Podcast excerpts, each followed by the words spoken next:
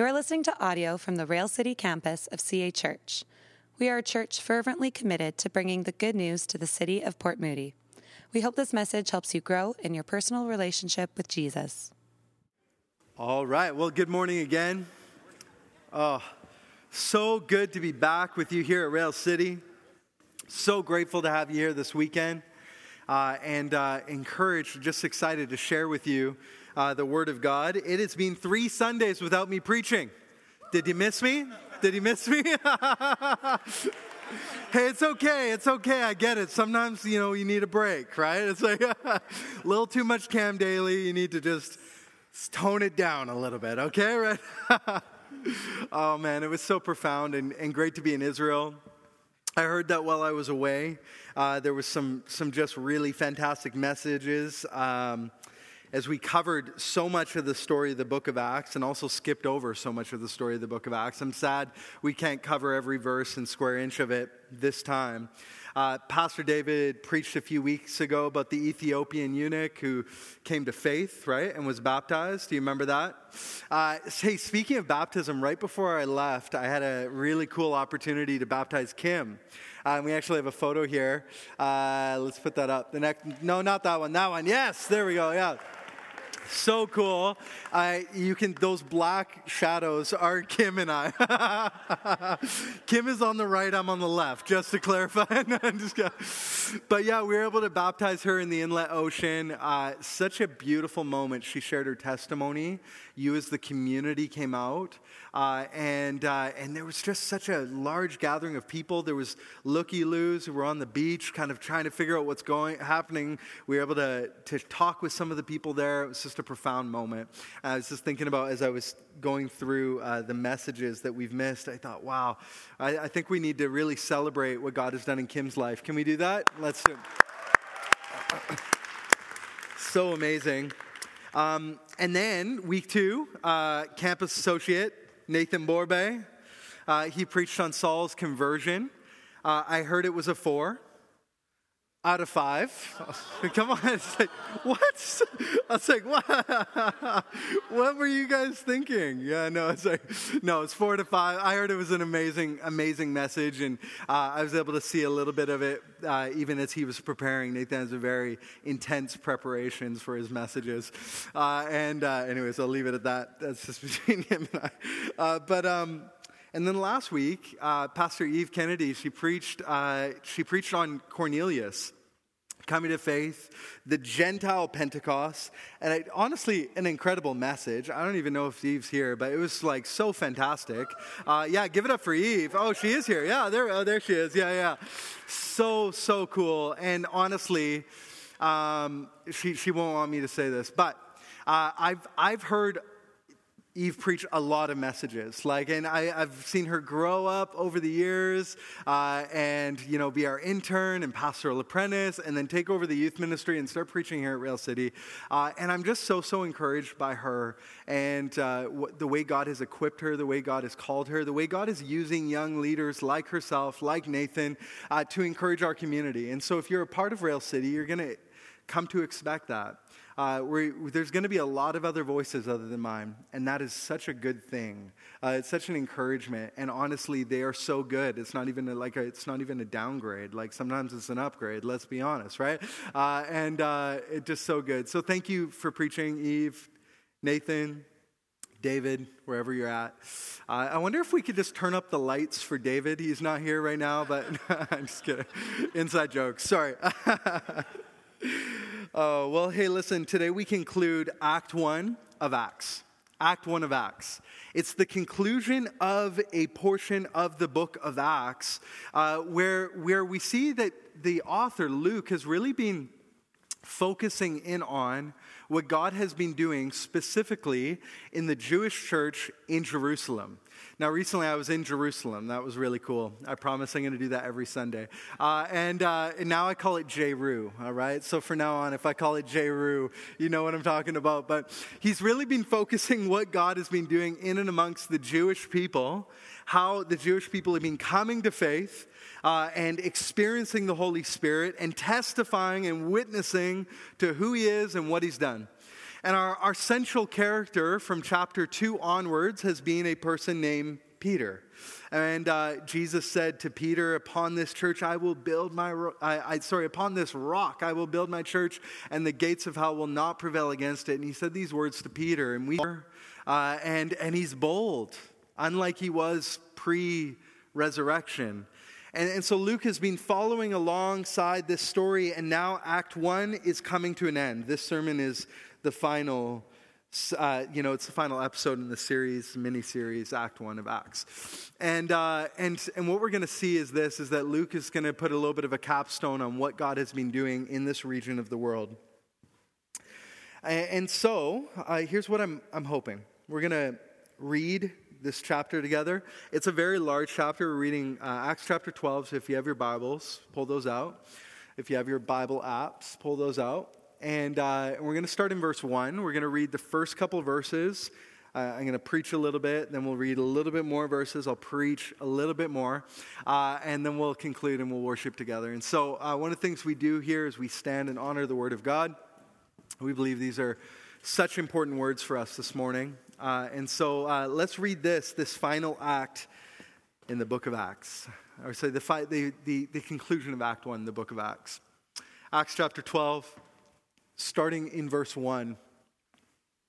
It says this About that time, King Herod Agrippa began to persecute some believers in the church.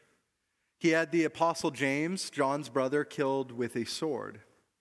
And when Herod saw how much this pleased the Jewish people, he arrested Peter also. This took place during the Passover celebration. And then he imprisoned him placing him under the guard of four squads of four soldiers each. Herod intended to bring Peter out to public trial after the Passover, but while Peter was in prison, the church prayed very earnestly for him. We'll stop there. Jesus, I pray that we will hear from this word today. I pray that you would encourage us, uh, and I pray these things in your name. Amen. You may be seated. So, what do we see here? King Herod Agrippa is beginning to feel threatened. What we've seen in the book of Acts is this the religious leaders, the Pharisees, the Sadducees, the high priests, have become threatened by the church. Why? Because they're preaching in their synagogues and in their temples. They don't like this, right? uh, and, uh, and so this is their territory, this is their jurisdiction. But now the way of Jesus is beginning to even make its way up the chain to the Roman authorities and those who the Romans have put in place, including the king of Jew, now, uh, of the Jews. And um, King Herod Agrippa is going to be the last king of the Jews. Uh, after this point, there'll be no appointed leader uh, eh, because things will begin to crumble. And he begins to persecute some of the believers in the church uh, in one verse. I don't know why Luke does this. He just summarizes, and the Apostle James was killed with a sword. Next, right? And I, I have no idea. But then Herod begins to see how pleased the people are at this. Something is shifting for the church. I'll talk about that in a moment. He arrests Peter, he places him under guard. He's imprisoned, uh, most likely in Antonia's fortress. This is the place where Jesus was held before his crucifixion as well. He's placed under the guard of four squads of four soldiers each. This is important. Why? It's important because what's about to happen after this, it's important to know there was a number of soldiers there. Peter didn't just walk out, but something extraordinary is going to happen. Herod intended to put Peter out for public trial after pa- Passover, but something's about to happen. But before we go there, I want to just camp on this text for a moment. There's a lot going on here. This happened during the Passover celebration. Why is this mentioned? Because it's ironic.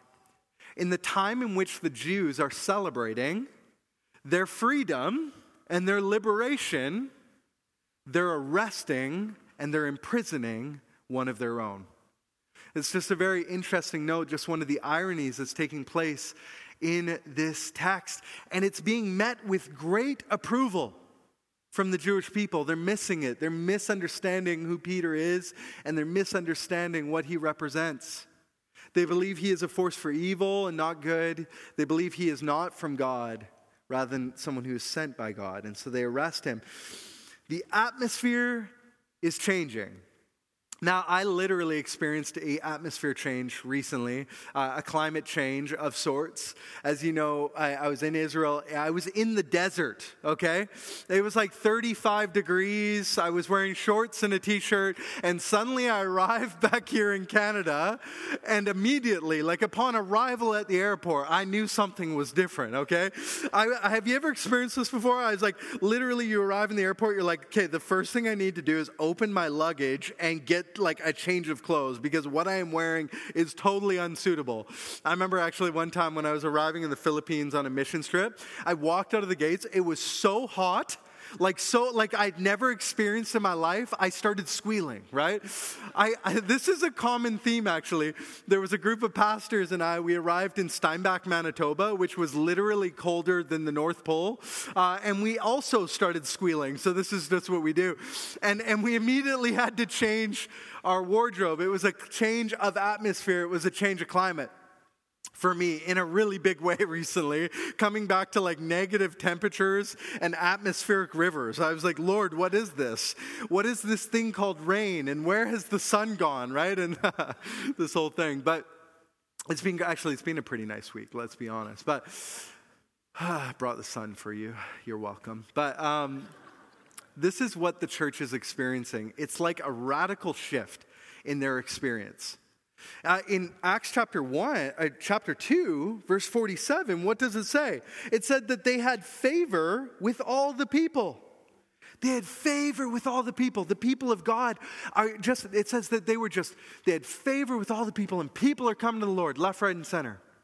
Uh, the, the community around them is so for them. Acts chapter 4, Peter is arrested, and the religious leaders are afraid to really do anything to Peter and John. Why? It says, because they had favor with all the people. And now we find ourselves in chapter 12, and the climate has changed. The temperature has been turned down. Too soon? Uh, and it's, it's, and suddenly they're experiencing persecution. Persecution. Now, I wondered, I asked myself this question were they shocked about this? Like, were they like, I thought Jesus was alive, and I thought I, we were filled with the Spirit, and I thought He was with us always, and I thought we were going to, you know, bring the gospel to the ends of the earth and usher in the kingdom and all this stuff. And now, all of a sudden, Stephen has been killed in chapter 7. He's the first martyr of the church. Now, James, one of the apostles, has been killed by sword. Our, our, leader has been arrested. I wondered whether they were experiencing some shock in the change, the changes they were they're feeling amongst the people. I thought about this, and I thought, yeah, they're human. They probably were a little bit in shock about this. We see that they're praying fervently. But then I was thinking about this reality, and it's our first point is this is that for those who were closest to Jesus, those who heard his sermons, and specifically those who were with him in his last day on earth, they would have remembered his message. And his message was this because they hated me, they will hate you. They were promised persecution, not prosperity. They were promised persecution, not prosperity. John chapter 15, verse 18, he said, If the world hates you, remember it hated me first. The world would love you. Since they persecuted me, naturally they will persecute you. And if they had listened to me, they would listen to you, but they're not going to.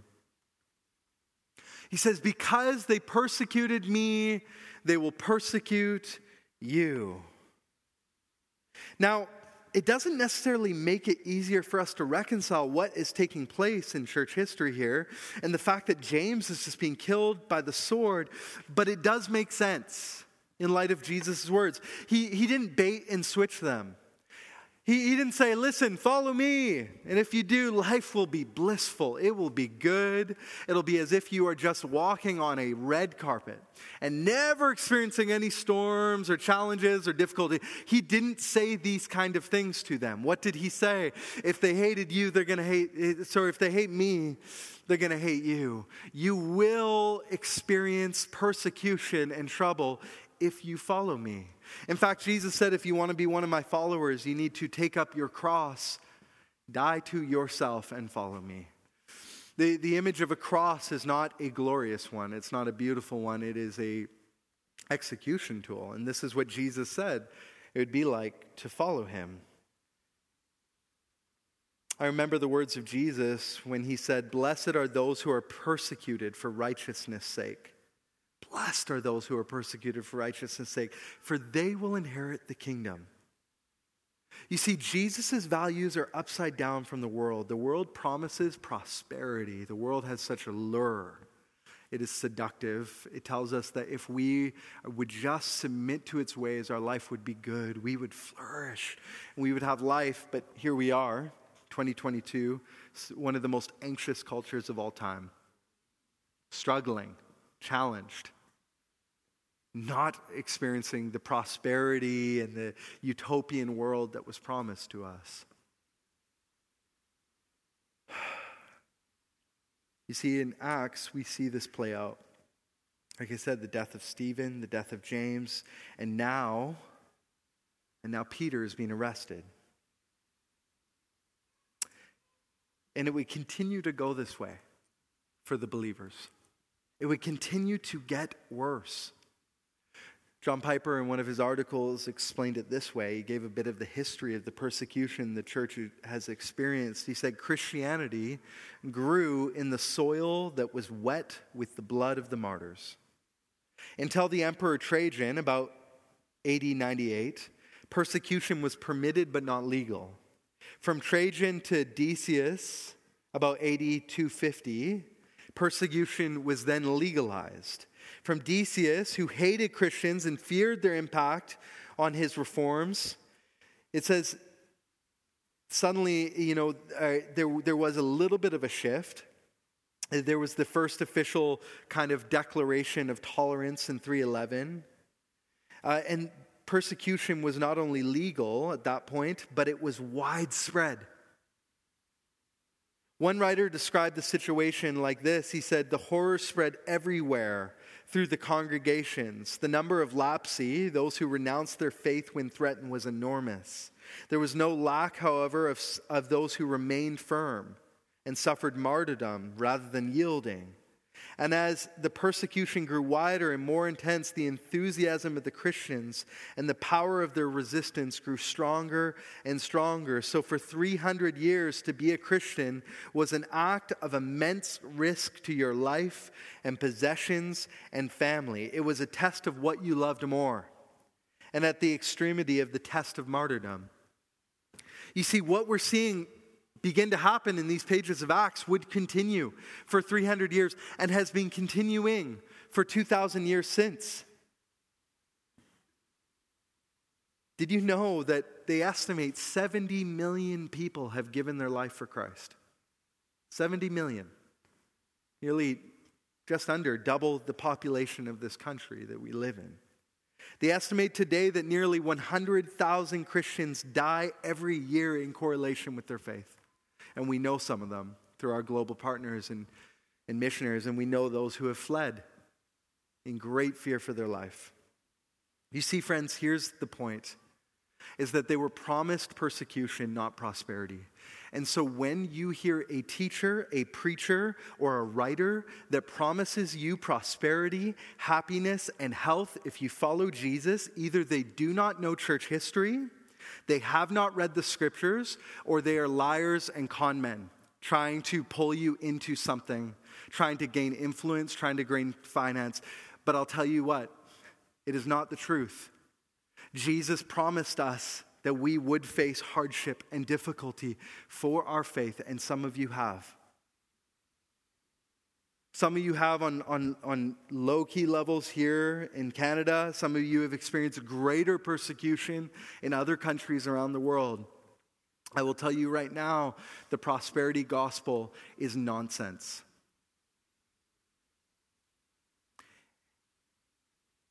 And I feel so sad for those who have believed it. There are false teachers going all over Africa right now preaching the prosperity gospel to some of the poorest people in the world. And they're, they're, they're, they're believing this for themselves, and then they find themselves wondering why it is that their circumstances have not changed, and why is it that my brother was now just killed for his faith, and why is it. Jesus did not promise prosperity for his followers, but he does comfort us. In John chapter 16, verse 33, he says this I have told you all of this so you may have peace in me.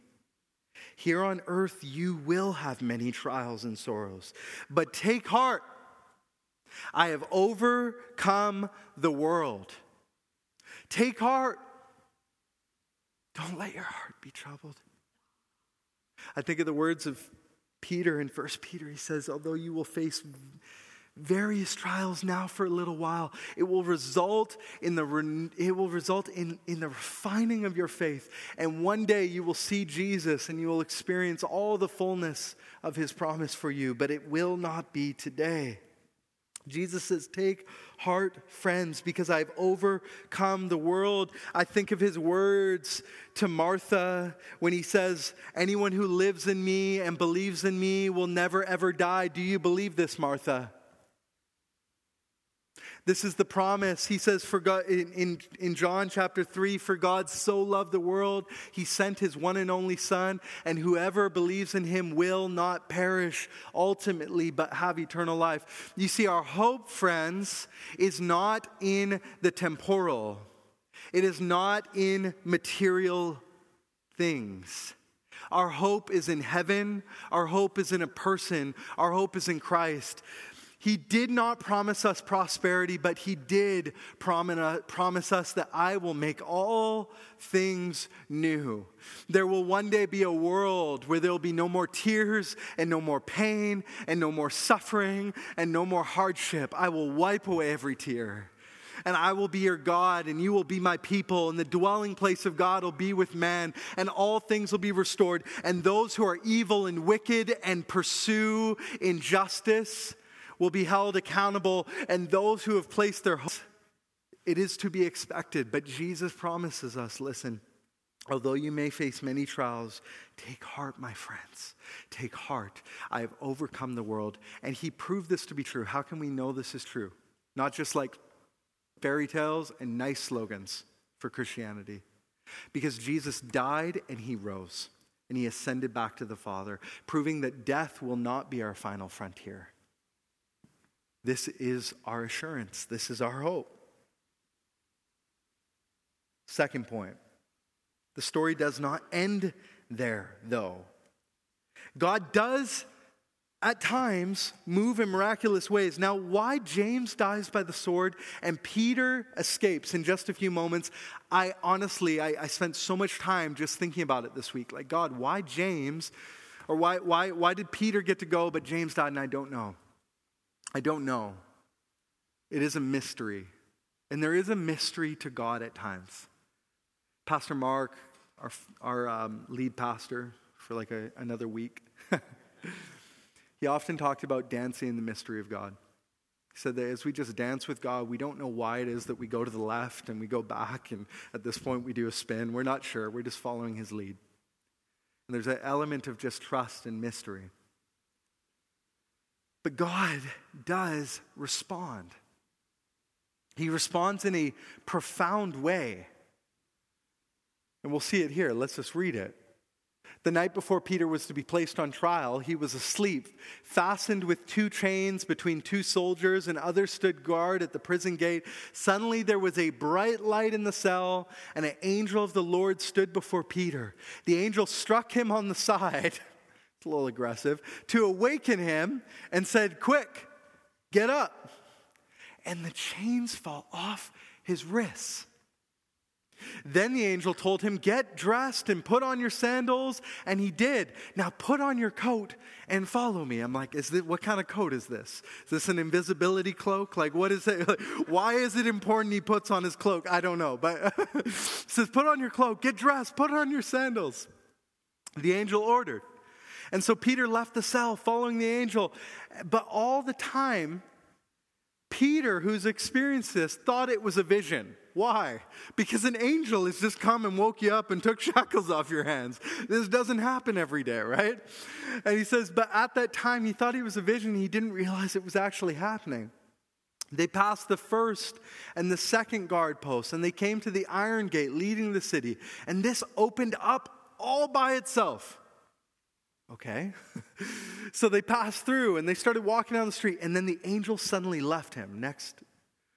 Peter finally came to his senses. It's really true, he said.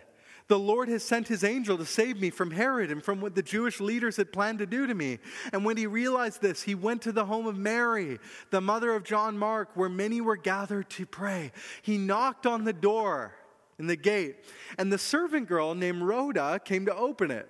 I find this part hilarious. When she recognized Peter's voice, she was overjoyed. Instead of opening the door, so she doesn't let him in, right? She's just so excited. She leaves him outside. It's like, listen, this is a fugitive, Rhoda, okay? Let him in, right? But she runs back and tells everyone inside, Peter is standing at the door.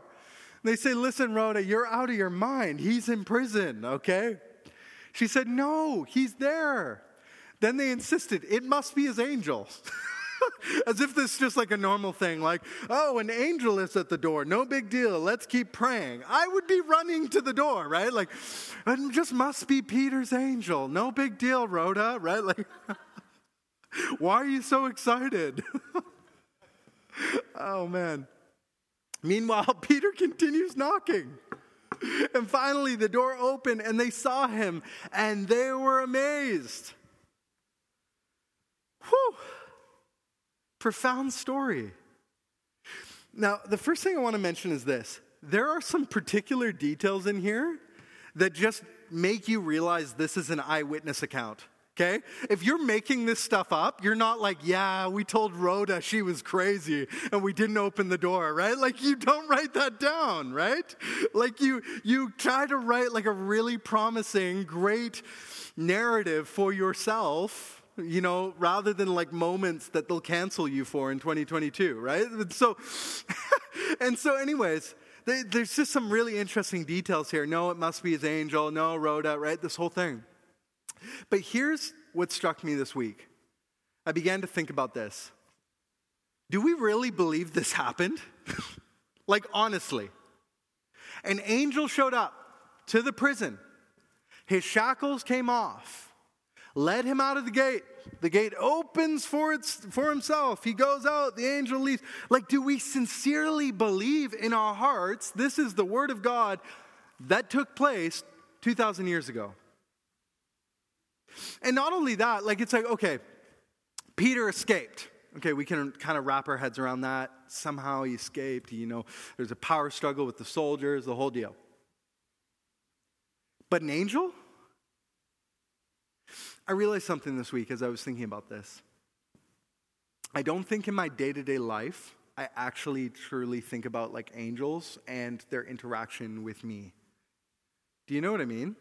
Like, I thoroughly believe in God, clearly. I believe in the Holy Spirit is with me, but like angels having day to day interactions and helping and interfering and all this kind of stuff, I never think about these things. We can be so naturalistic at times. And material, we, can, we can wear the lenses of our culture, which just believes that life is just what we can see and feel and touch and smell. But the Bible gives us a totally different perspective.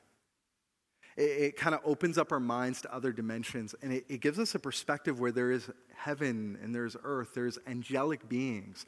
They're involved in our day to day experience. But if I'm honest, I don't really think about it that often. But the scriptures in the Bible, they give us this picture that we have to grapple with this morning. And, and here's the point I'm getting at is that I think in some ways we as the people of God, we need to re-mythologize our faith. Now, what do I mean when I say re-mythologize? I don't mean to believe in things that are false, but to believe in true myths. To believe in true myths. C.S. Lewis said it this way Now, the story of Christ is simply a true myth a myth working on us in the same way as others, but with tremendous, tremendous difference that it really happened.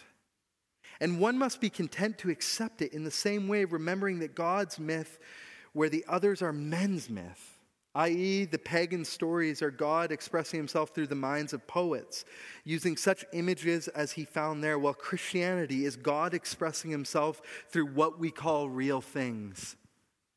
We, as the people of God, need to open our eyes to recognize there is more to life than what meets the eye. We need to re mythologize our faith, and angels are a part of this. Now, I don't think I would have camped here in the way that I am, except for two weeks from now, we start a, a new Advent Christmas series called Angels We Have Heard. And we're talking about the angelic uh, encounters that people had leading up to the, the Christmas story. And I think it's important for us to really grapple with this this morning, to really consider what it is, the dimensions. He argues that the need in Christian theology in our time is not to demythologize our faith, but to remythologize it. This is where I got this idea. What we need is a thorough remythologizing of our everyday faith. Here's how Lincoln puts it It is not a question of whether modern people, like you and I, will interpret their lives by symbols or myths, but rather the question is this which symbols and myths will they accept and choose? Will it be those rooted in biblical perspective or those originating from some other worldview? What he is saying is this is that we will find meaning in symbols. We will connect with certain myths in society. The question is, will the ones that we are buying into be true myths? Be the real deal, the real thing, or just fairy tales? And I'll tell you this as someone who didn't grow up in the church, Andrew Lincoln is absolutely right. Even us as modern people, we will put our hope in symbols and myths. I, I grew up, you know, in a household where you know thoroughly like it was santa claus reindeer spirits ghosts halloween was like was like easter at my house okay we we will find meaning I even had a very strong belief in Sasquatch growing up, okay? And so, and, and still, like, I'm, I'm still 30% in, okay? But i just, and we can see it today. People find meaning in symbols. Walk around the school. What symbols do you see? The rainbow. It's everywhere. Like they can't get enough of it. The staircase, you got the art piece, the other art piece, the crosswalk, the flag. It's just, right? It's a powerful symbol that people are finding meaning in, putting their trust in. And, and, and listen, uh, many of my friends will resonate even with you know uh, different forms of spirituality indigenous spirituality buddhism all these kind of things. Friends we naturally trend towards symbols and myths. The questions are this are they true? Are they true? And and the challenging thought for us this morning is this do we really believe this this text? Do we accept a multidimensional heavenly realm with spiritual beings such as angels interacting and involved in our lives? Did an angel really show up to Peter and set him free? Did the gate really open on its own? It's challenging, and yet I do hear modern stories of experiences like these. I, th- I think of one from Pastor Tomas from Mexico, where he was heading to a, a small village where he's going to go and share the gospel and share faith. And he was sitting at the gate, he was literally in his van, this eyewitness account from his lips, pouring rain, okay? He was sitting at the gates of the city. He wasn't sure whether he was supposed to go in or not. Like, it is actually a risk to his life in some occasions. And he prayed. He said, God, if you want me to go in the village right now and share the gospel, I need a sign. The gate opens in front of him. He drives through, and it closes behind him. Gates are still opening for people. Whether you believe that story or not, I heard it from like the mouth of the individual who experienced it, who had witnesses. I think of a story of a, a recent missionary, and uh, he, he, was a Scottish missionary in uh, some islands in the South Pacific, and his name was John G. Patton. This was uh, in the 1800s, this took place. he describes his experience this way One night, hostile tribesmen surrounded his mission's headquarters, intent on burning it and killing Patton and his wife. The two of them prayed all through the terror filled night, asking God to deliver them. And when daylight came, they were surprised to see the attackers leave. A year later, the chief of the tribe was converted to Christ, and Patton had an opportunity to ask him, What kept you from burning down my house and killing us? The chief replied, Who were all of those men who were with you that night? Patton said, There were no men there, only my wife and I. The chief said, No, we saw hundreds of men with drawn swords encircled around your house. And so, me and my fellow tribesmen, we were afraid to attack. And Patton says he realized that night that God had sent many angels to protect him. There's stories like these, and if you begin to look for them, there's hundreds, there's thousands of God interrupting reality as it should be. That's what a miracle is. It's just God reaching in and changing reality and interfering with things, sending spiritual beings, sending the Holy Spirit, people experiencing healing, and all of these kind of things. We need to re mythologize our faith and recognize that there, that there is a lot more going on than what meets the eye. Now, I get frustrated with God at times. I'll be honest. I'm like, Lord, like, why is it that you're like literally healing people by the hundreds in Ethiopia, casting out demons, and I pray for someone with a headache and they still need to take Advil? right? You know, like it's frustrating to me at times. But it's at times like those that I have to remind myself, remind myself of the ways in which God has moved in the past and the way in which He is moving in our world. And I honestly, talking about the dance and the mystery, I don't know why it is that He operates differently here at times. He does heal people. I could tell you stories, okay? He does. Than He does in other parts of the world, but I'll tell you this it's real. It's real. And I think that this text today, and I wouldn't even say this is the exegetical big idea of this text or anything like that, okay? Is that we as the people of God need to re mythologize our faith and recognize that there is a God who is moving, a God who is still doing things. So here's my prayer for us this morning that we, like Elijah prayed, he said, Lord, would you open their eyes, Lord, so they, that they may see? And the servant op- and the Lord opened the servant's eyes, and he looked around, and he saw the hills were full of horses and chariots of fire all around him. I, and I, I find myself praying for like John on Patmos kind of moments for us. God, would you give us like visions that we could just begin to, as the people of God, have eyes to see what you are doing in the world, that there's more that is going on than what meets the eye.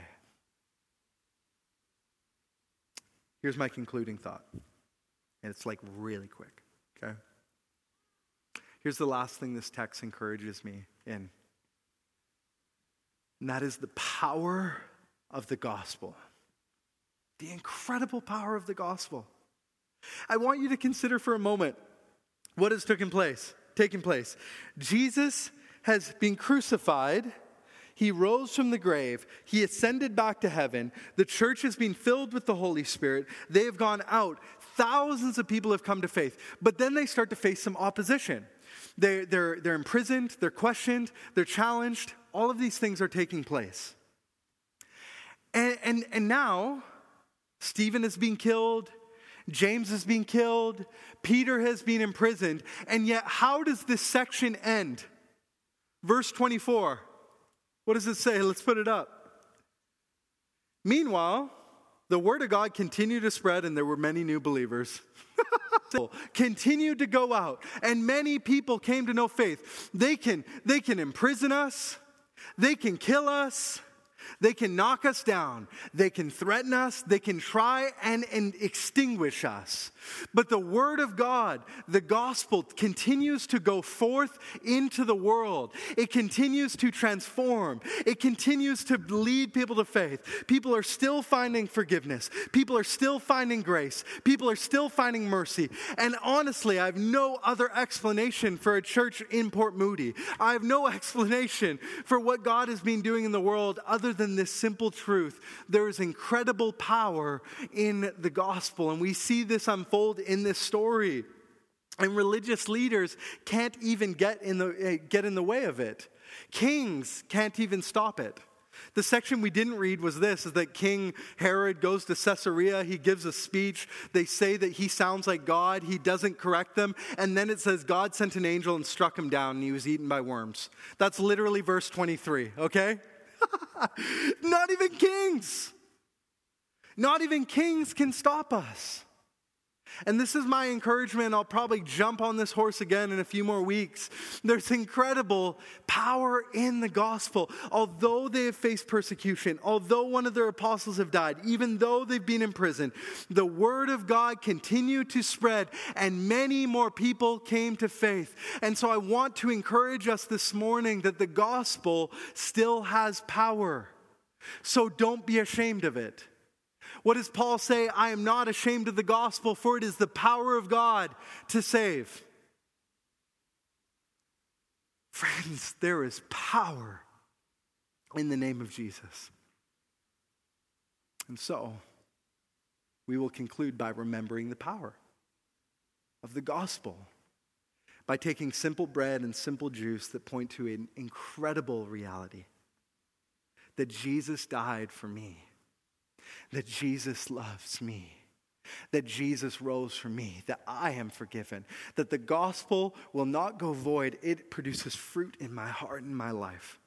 I am renewed before the Father. I can walk with confidence before the throne of grace because Jesus died for me. Friends, as we come to the table this morning, we are testifying to the seen, to the unseen world, to our neighbor on our left and our right, that there is still power in the name of Jesus. This is why we do it every single week.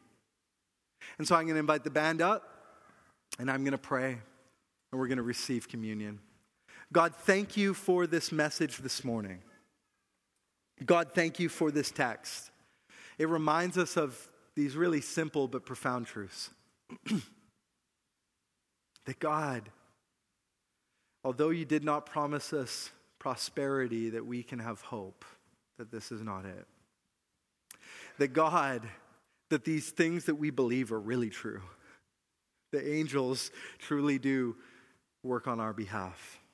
And that God, there is still incredible power in the name of Jesus. And so, as we come to the table this morning, God, I pray that in this moment, this would not be a religious act that we just do on a Sunday. And if, if we're stuck in religion, God, would you stop us right now? But would it be a de- declaration with our hearts? I believe in Jesus. I believe that He loves me. I believe that He died for me. And I still believe that there is incredible power in the blood. There's incredible power through the cross. And it's true for me. And so, Lord, will we testify this morning?